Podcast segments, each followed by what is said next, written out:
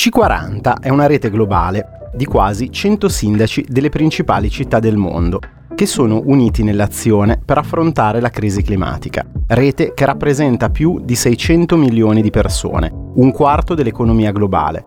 C40 è stata fondata sull'idea che le città possono raggiungere più obiettivi lavorando insieme piuttosto che da sole. C40 concentra i suoi sforzi sulla lotta ai cambiamenti climatici e supporta le azioni delle città che hanno l'obiettivo di ridurre le emissioni di gas a effetto serra e i rischi climatici, promuovendo la salute, il benessere e le opportunità economiche dei cittadini. Lo staff internazionale di C40 aiuta i sindaci delle metropoli del mondo a portare avanti azioni coraggiose e ambiziose sui cambiamenti climatici, attraverso lo scambio di idee, programmi e politiche. L'attuale presidente di C40 è il sindaco di Londra Sadiq Khan. La vicepresidenza per l'Europa è affidata al sindaco di Milano Beppe Sala.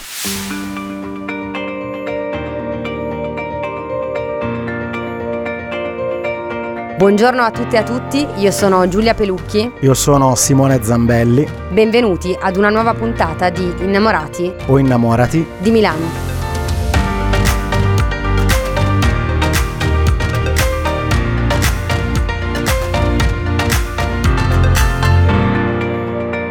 Innamorati di Milano.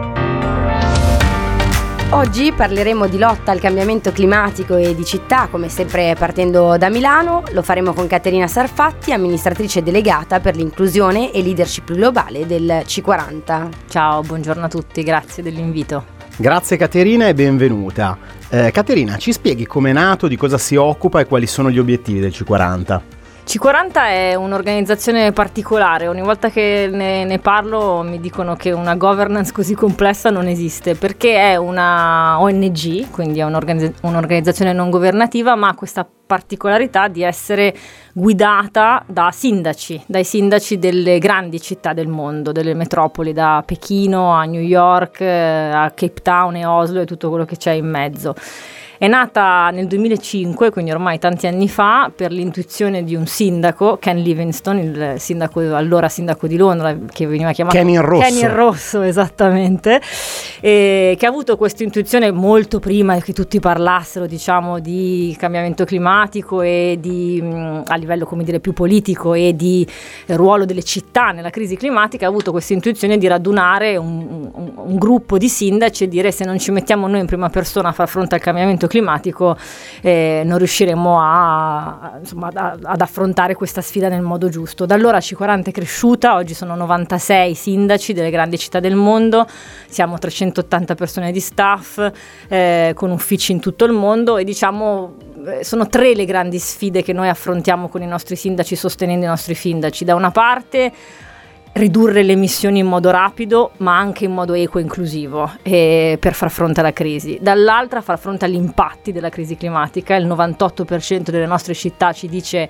che già oggi fanno fronte a inondazioni, siccità, eh, ondate di calore ed eccetera e la terza e ultima, far fronte alla disinformazione crescente sul cambiamento climatico, sulla crisi climatica e quindi un'opposizione organizzata eh, da interessi eh, costituiti, organizzati contro diciamo, l'azione sul clima e quindi come dire ridurre le emissioni in modo equo, far fronte agli impatti ma anche creare consenso e desiderabilità sociale del, sul, sull'azione climatica sono le grandi sfide che, che affrontiamo con loro. Calandoci sulla realtà milanese facendo un piccolo riassunto delle puntate precedenti, il 16 gennaio del 2012 l'amministrazione comunale di Milano decideva, non senza polemiche, di introdurre una tassa di congestione area C, eh, provvedimento che eh, diventa poi permanente il 27 eh, marzo 2013. Questo provvedimento portò dei risultati immediati, il 33% di auto in meno in città, ovvero 40.000 veicoli al giorno, 700.000 veicoli eh, in un mese. Il traffico risulta diminuito anche fuori dalla zona regolamentata intorno al 6% e una riduzione del congestionamento veicolare a favore dei mezzi di trasporto di superficie. Ecco, com'è visto questo provvedimento a livello internazionale? Ma Area C è stata molto studiata a livello internazionale, Vabbè, poi sono, come dire, non sono obiettiva perché facevo parte dell'amministrazione Pisapia quando l'abbiamo messa in campo, quindi ovviamente eh, come dire, ci, ci, ci, ho creduto per prima, diciamo. E, ehm, però è stato un, un, esempio molto, molto interessante, non, non solo diciamo, per l'impatto che ha avuto sul traffico veicolare, quindi sulla riduzione dell'inquinamento e quindi sulla riduzione delle emissioni, ma anche per come come è stata messa in campo. Non so se ve lo ricorderete, ma eh, una parte essenziale diciamo, del, del, dello sviluppo di quella misura è stato il coinvolgimento delle persone. Io mi ricordo, come dire, eh, mezza giunta, il sindaco in prima persona, andare nelle, eh, nelle zone, nei consigli, a, a, a discutere la misura, i problemi che poteva creare, come affrontarli e anche, come dire, cambiando in qualche modo il processo di implementazione della misura in base a quello che veniva detto. Quindi, come dire, eh, la parte di coinvolgimento e ascolto del territorio è stata una parte fondamentale dell'implementazione di quella misura, che credo sia stato uno dei motivi del successo poi anche di Area C, che non solo, come dire, eh, ha appunto avuto un impatto eh, concreto eh, sul traffico della città e quindi sulla salute delle persone, perché poi link non, questo link non si fa mai, ma anche alla fine è stata accettata ed è questo un po' il punto. Ormai questo tipo di misura c'è una riduzione del traffico in una, in una parte abbastanza piccola del città, centrale della città, molto connessa, quindi con un grande accesso ai trasporti pubblici, è ormai la norma, no? Adesso, come dire, non c'è più neanche discussione se questa cosa può essere fatta o non essere fatta, si fa in tante città, il punto è qual è il pezzo successivo. Adesso, per esempio, a Londra una delle misure eh, molto innovativa da cosiddetti first movers, cioè da quelli che come dire si muovono per primi e poi ispirano gli altri, è la più grande zona a zero emissioni del mondo che Londra sta mettendo in campo con anche difficoltà, però appunto il, il creare una, una coalizione di consenso intorno alla misura fa parte dell'azione climatica e dell'azione ambientale, le due cose non possono essere separate. Eh, grazie Caterina, eh, ricordo anch'io la, sull'introduzione di Area C eh, e hai fatto bene a sottolineare quanto era vasta e quanto era largo il campo di azione di Area C. Eh, non è un elemento meramente amministrativo ricordare che quella delibera oltre la validazione dell'assessore alla mobilità, dell'assessore all'ambiente, portava anche la validazione dell'assessore con la delega alla salute e la validazione dell'assessore con la delega al commercio e quello dei municipi.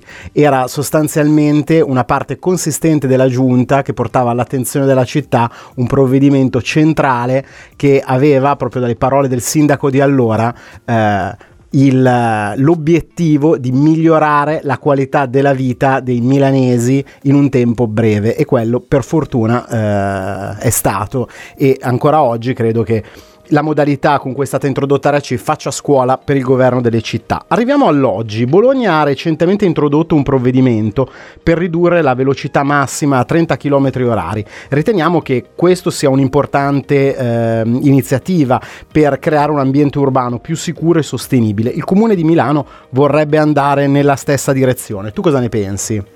Ma la città, città zona 30, città area 30 è sicuramente una misura importante. E, e, a, e a, proposito di come dire coniugare eh, lotta al cambiamento climatico, lotta all'inquinamento e anche desiderabilità sociale e equità, eh, la, misura, la, insomma, la città zona 30 è una misura per i più vulnerabili eh, perché eh, al di là dell'impatto che possa avere sull'inquinamento, sulla riduzione delle emissioni, che magari è, come dire, eh, non è la misura principale diciamo, di riduzione dell'inquinamento delle, e delle emissioni, ma poi ci arrivo, è una misura soprattutto di sicurezza e di protezione delle, dei cittadini più vulnerabili nelle, nelle città, perché adesso leggevo un esperto fare un incidente a 50 all'ora è come cadere dal sesto o settimo piano, dicevano, fare un incidente eh, a 30 all'ora o sotto è come cadere dal secondo, capite bene che c'è una differenza.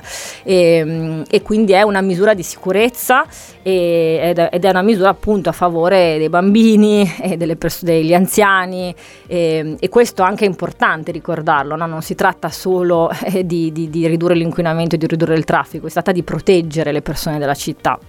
Ed è una misura per questo fondamentale. Poi la mobilità deve essere una strategia più ampia, non si può valutare una misura in modo isolato.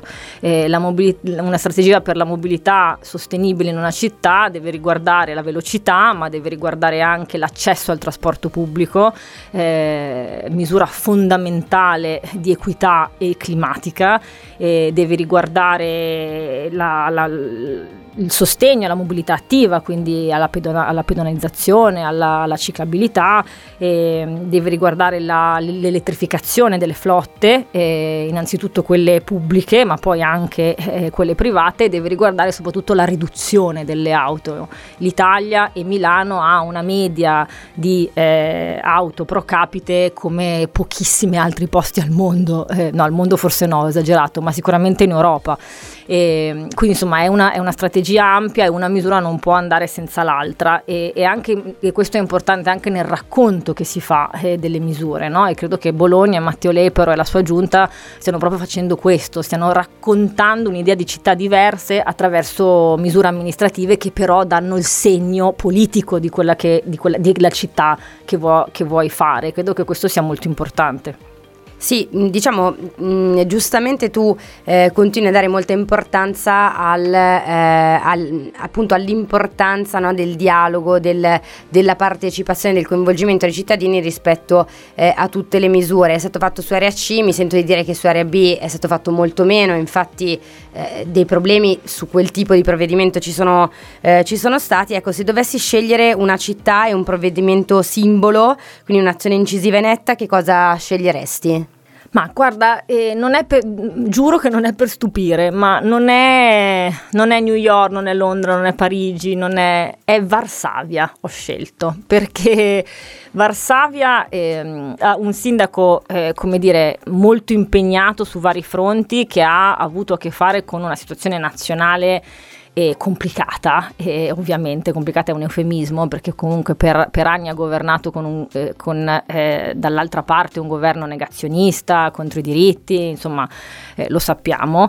E in quel contesto, con in più lo scoppio della guerra in Ucraina, quindi una ondata eh, di rifugiati eh, notevole, ci raccontava che in pochi giorni la popolazione di Varsavia è aumentata di quasi il 10 se non 20% per il, il flusso migratorio migratorio, quindi una, un contesto sociale, politico, economico molto complicato. In quel contesto ha fatto un programma che si chiama Stop Smog. Eh, di, di, eliminazione delle stufe a carbone, perché a Varsavia ci sono ancora le stufe a carbone per poter alimentare e riscaldare le case, bypassando le caldaie a gas, quindi dicendo noi del gas non ne abbiamo bisogno durante la guerra eh, tra Russia e Ucraina e, mm, e, passando direttamente alle pompe di calore che sono questi appunto sistemi più sostenibili, molto più sostenibili di riscaldamento e raffrescamento degli edifici e l'ha fatto dove? Nelle case popolari. Quindi in un solo, come dire, in un solo intervento ha eh, fatto una misura di riduzione della povertà energetica che sta salendo in Europa, sta raddoppiando in Europa, quindi persone, famiglie che devono scegliere se mettere il cibo a tavola o accendere il riscaldamento quindi ha ridotto la povertà energetica, ha migliorato l'efficienza eh, delle case dal punto di vista energetico e quindi ha ridotto le emissioni, ha detto in un momento di guerra e di crisi energetica noi del gas ne abbiamo meno bisogno e l'ha fatto lì dove ce n'era più bisogno, quindi facendo una misura ambientalmente sostenibile ma anche socialmente desiderabile. Questo per me è proprio l'esempio di come si dovrebbe fare ehm, azione climatica nelle città. Unire giustizia sociale e giustizia climatica, un tema eh, molto forte all'attenzione anche eh, di tanti leader eh, politici italiani ed europei.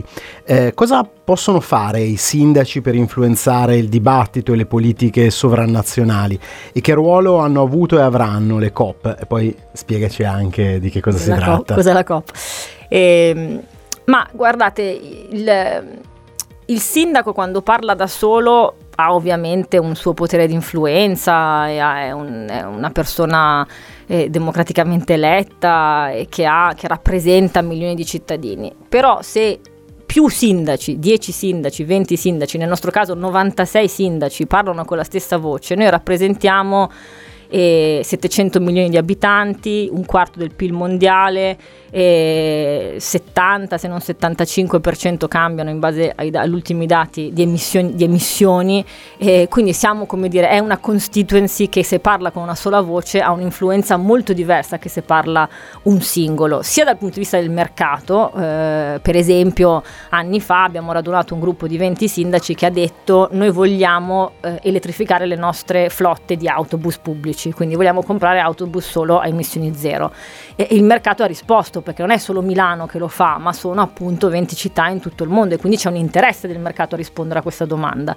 Però anche dal punto di vista politico, se sono 40-50 sindaci delle grandi città del mondo che ti dicono nelle grandi piattaforme internazionali, alla Commissione europea, dovete fare in un certo modo e non in un altro, eh, la, la politica ascolta di più, anche perché appunto i sindaci non sono degli attivisti, non sono degli scienziati climatici, ma sono impegnati sulla, sulla, sulla, sulla questione della crisi climatica anche ovviamente non, non tutti in modo perfetto ovviamente.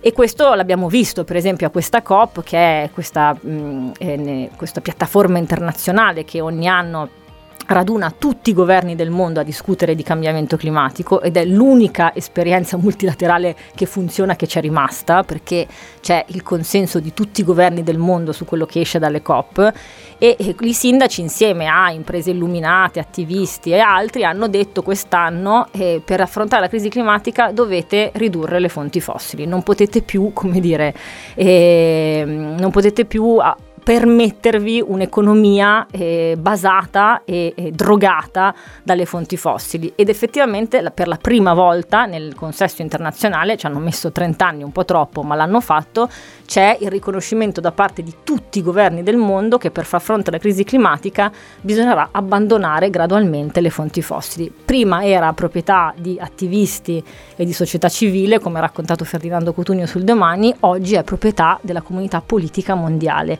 questo fa una differenza e la voce collettiva ha fatto un suo impatto.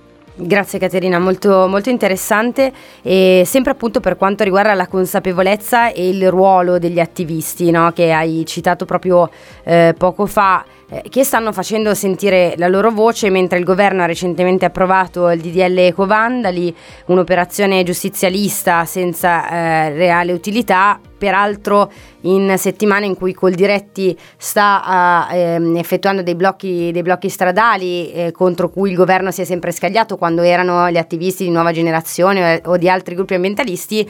Ecco, secondo te che ruolo hanno gli attivisti e quanto contribuiscono a sensibilizzare le persone su questo tema?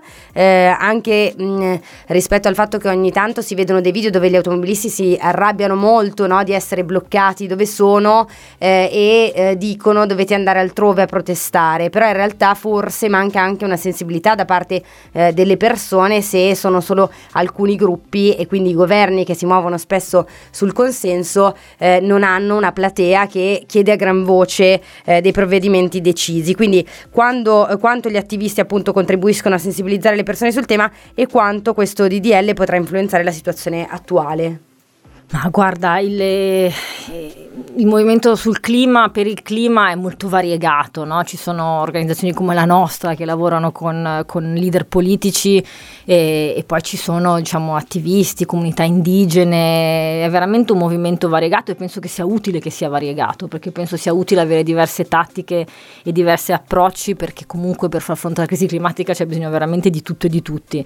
E, e, e ricordo che alcuni degli attivisti, per esempio Friday Fridays for Future, eh, quel movimento iniziato da, Greta Thunberg, è stato fondamentale innanzitutto ad avere il Green New Deal in Europa, eh, che seppur diciamo, con alcune problematiche, è una delle misure del pacchetto di misure più ambiziose a livello mondiale sul clima e poi sono stati fondamentali per crescere gli obiettivi ehm, dei, dei, paesi sulla riduzione delle emissioni. Si vede proprio, c'è proprio un grafico che mi hanno fatto vedere molto interessante per cui si vede che da quando è nato il movimento Fridays for Future c'è stata una crescita esponenziale del, del, dell'alzamento degli obiettivi, dell'ambizione degli obiettivi della riduzione delle emissioni, quindi un impatto molto concreto diciamo. E, e, poi sono veramente contro ogni tipo di paternalismo e ipocrisia per cui fai la voce grossa con chi ti sta facendo vedere che c'è un problema e fai l'agnellino con chi quel problema lo sta creando e quindi con le grandi industrie, i grandi poteri del fossile e questo lo trovo un'ipocrisia totale e, e che va a, a, a, danno tra l'altro delle, delle, dei nostri nipoti e dei nostri figli e, e quindi insomma su questo proprio sono, sono, sono convintissima. C'è un, un punto che però come dire ritengo ritengo, senza appunto nessun tipo di paternalismo, nessun tipo di intenzione di dire come fare attivismo a chi lo fa che è la desiderabilità sociale della conversione ecologica, come diceva Alexander Langer. E per essere efficace la conversione ecologica deve essere socialmente desiderabile, deve essere sostenuta dalla gran, dalla gran parte della, della popolazione e quindi io penso che bisogna fare di tutto per crescere questa desiderabilità sociale. Quindi mi chiedo se alcuni approcci in realtà la riducono la desiderabilità piuttosto che aumentarla. Però, ripeto, questa è una domanda che mi pongo, che mi faccio senza nessun tipo di, di giudizio su come fare attivismo, perché, perché questo lo sanno gli attivisti meglio di tutti gli altri. Grazie Caterina, siamo giunti alla domanda finale che rivolgiamo a tutti gli ospiti. Eh, sei innamorata di Milano, cosa ami e cosa suggeriresti per migliorarla?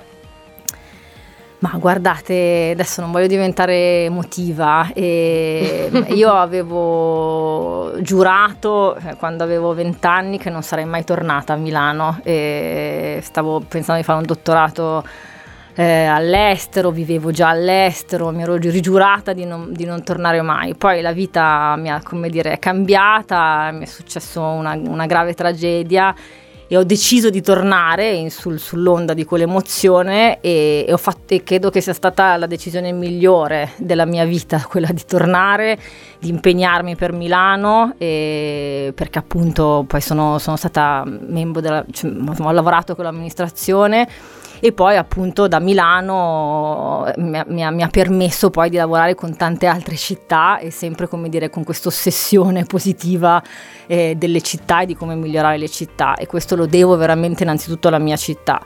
Vorrei che fosse più vivibile per mia figlia, vorrei che fosse più, più, sarà retorica, ma vorrei che fosse più una città per i bambini e non solo per gli adulti che respirassero meglio, che non avessero laringiti. E, in questi giorni possiamo proprio dirlo perché... Esatto.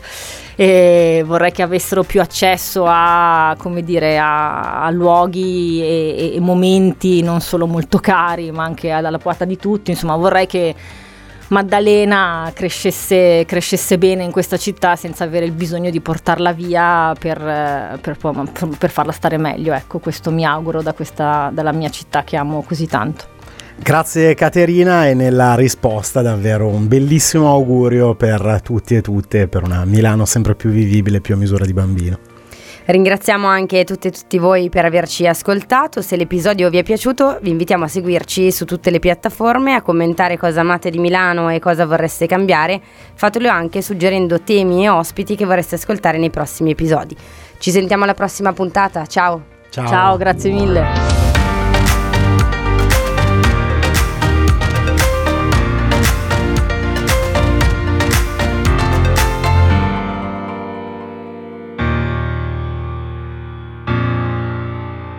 Innamorati di Milano